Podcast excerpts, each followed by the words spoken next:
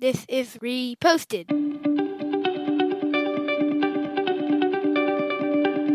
Every morning, Larry and I dig into a quote or idea that has caught our eye. Our hope is that our chat inspires you to never stop thinking and possibly challenges you in a new way. Thank you for stopping by.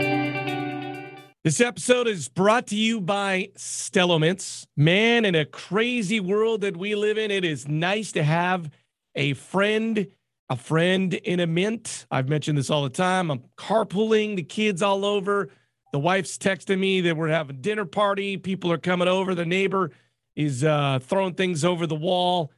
I just take a personal minute with Stello Mints, pop a mint, and just take a second of refreshment. Powered by CBD, Stello Mints are fast and simple way to feel more calm and clear-minded throughout your day.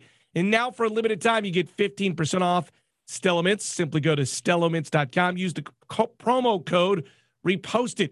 That's Stello, all spelled out S T E L L O, mints.com, and use the coupon code reposted for 15% off. Hello there, Mr. Keller. Hey, how's it going? I, I want to know what this uh, neighbor throwing stuff over the wall looks like, but that might yeah, it's kind of crazy. Episode. We don't know who it is. It's just like stuff's just appearing on our on our lawn. Wow. Yeah, but I'm staying cool because I got the Stello. Yeah.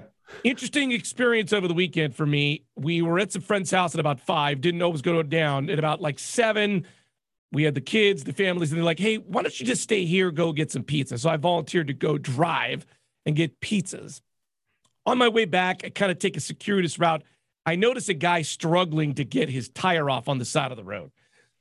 I got the pizza. I got eight pizzas. Everybody's waiting for me. I'm like, man, this guy looks like he's struggling. So I pull over, to help this guy get his thing off. I got a, I, I get nails in my tires all the time, so I got the big time jack trying to get this thing off. Wow. I can't get it off. I now notice that I'm like stripping the bolts on his tire.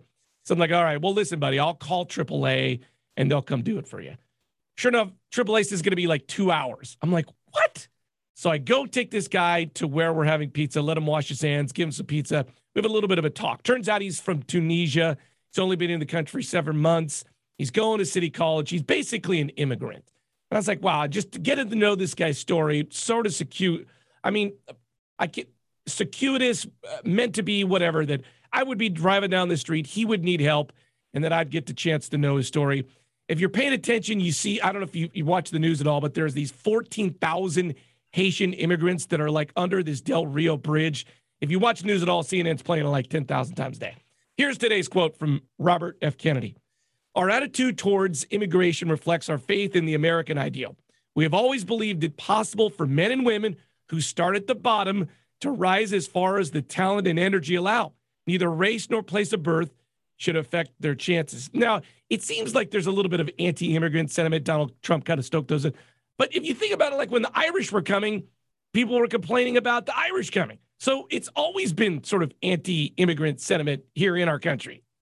Yeah, I mean, I guess it's the kids get off my lawn a little bit, but uh, I mean, I I kind of have I see both sides of the immigration to the United States. I traveled a little bit, and um, when I've gone to third world countries, pretty much uh, most people I've met have told, been able to tell me where they are in the process of trying to become an American citizen or try to come to the U.S. When I was in um, Guyana in South America, it was tongue in cheek, but pretty much every female I met asked me to marry them so they could come to the US. And so, like, I believe that we should let people into the United States, but also if we say open the floodgates, I think to some extent we could be overwhelmed. Obviously, there's people that are happy in their country and don't want to come to the US, but there's a lot of people that do want to come here, and a system has to be set up to say you can come in and you can't. I don't think we have a perfect system, but they're like, I don't even know I don't know the best way to do it. So I, I don't know if you have differing thoughts on should we open the gates to the United States? I just feel like there's lots of um, very black and white thinking when it comes to immigrants. If you've ever met an immigrant, like, so that's why I'm bringing this. I met this guy who just moved here. I met a guy once at someone's house. She's an immigration lawyer. He, uh, the Cameroon was undergoing a civil war. He flew from Cameroon, Cameroon to Uruguay, and then walked from Uruguay to the United States people aren't coming to the United States looking, they're just, they can't, if they stay any longer where they're at, they'll die. El Salvador, gang problems. People don't come to the United States because they want to. There's no other option. They walk across the South American continent. So I too don't know what the um uh, what should happen, but I feel like we just think of these immigrants as like coming to suck our resources. No, they're coming because there's nowhere else for them to go in their own country.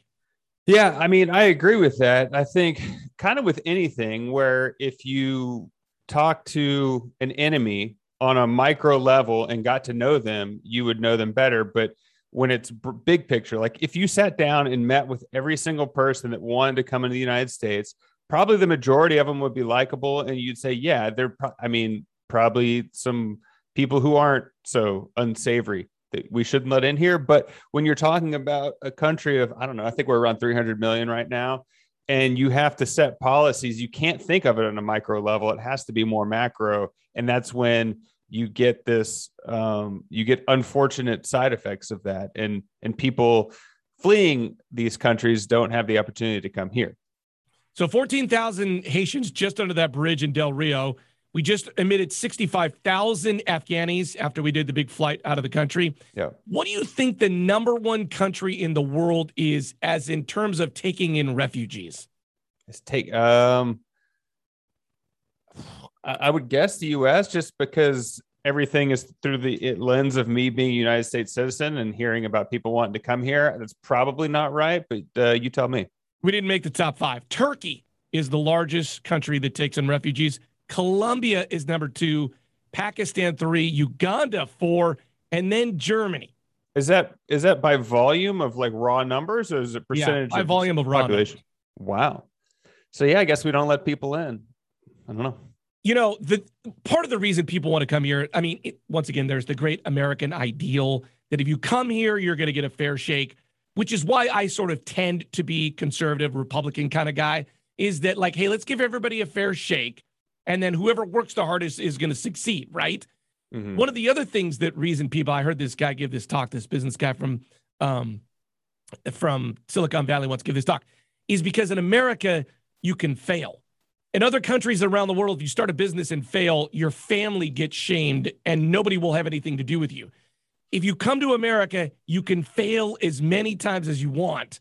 And that is a good thing to people around the world.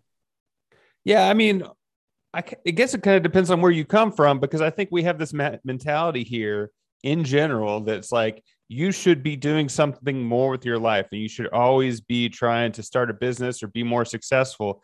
And then you think about more of the i've been kind of interested in the scandinavian countries more recently and how they're always ranking in the the highest of happiness. And that's not because they're all successful and have all all the money it's because they were just raised in a different system which i guess socialism is the best way to describe it but it's not i don't think we can even fully understand it from our the way i was raised. But like basically you have a purpose and you fit within a system and that creates happiness because you feel fulfilled. You don't have the static saying you should be doing more.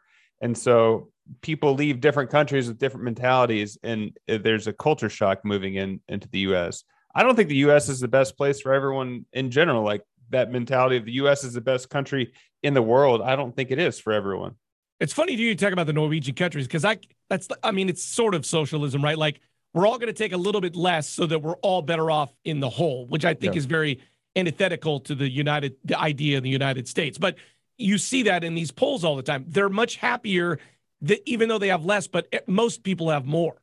Yeah, and they're raised with a inherent trust in the government. And I think if you were born in the last, I don't know, 50 years or 60 years, you have an inherent distrust of the government.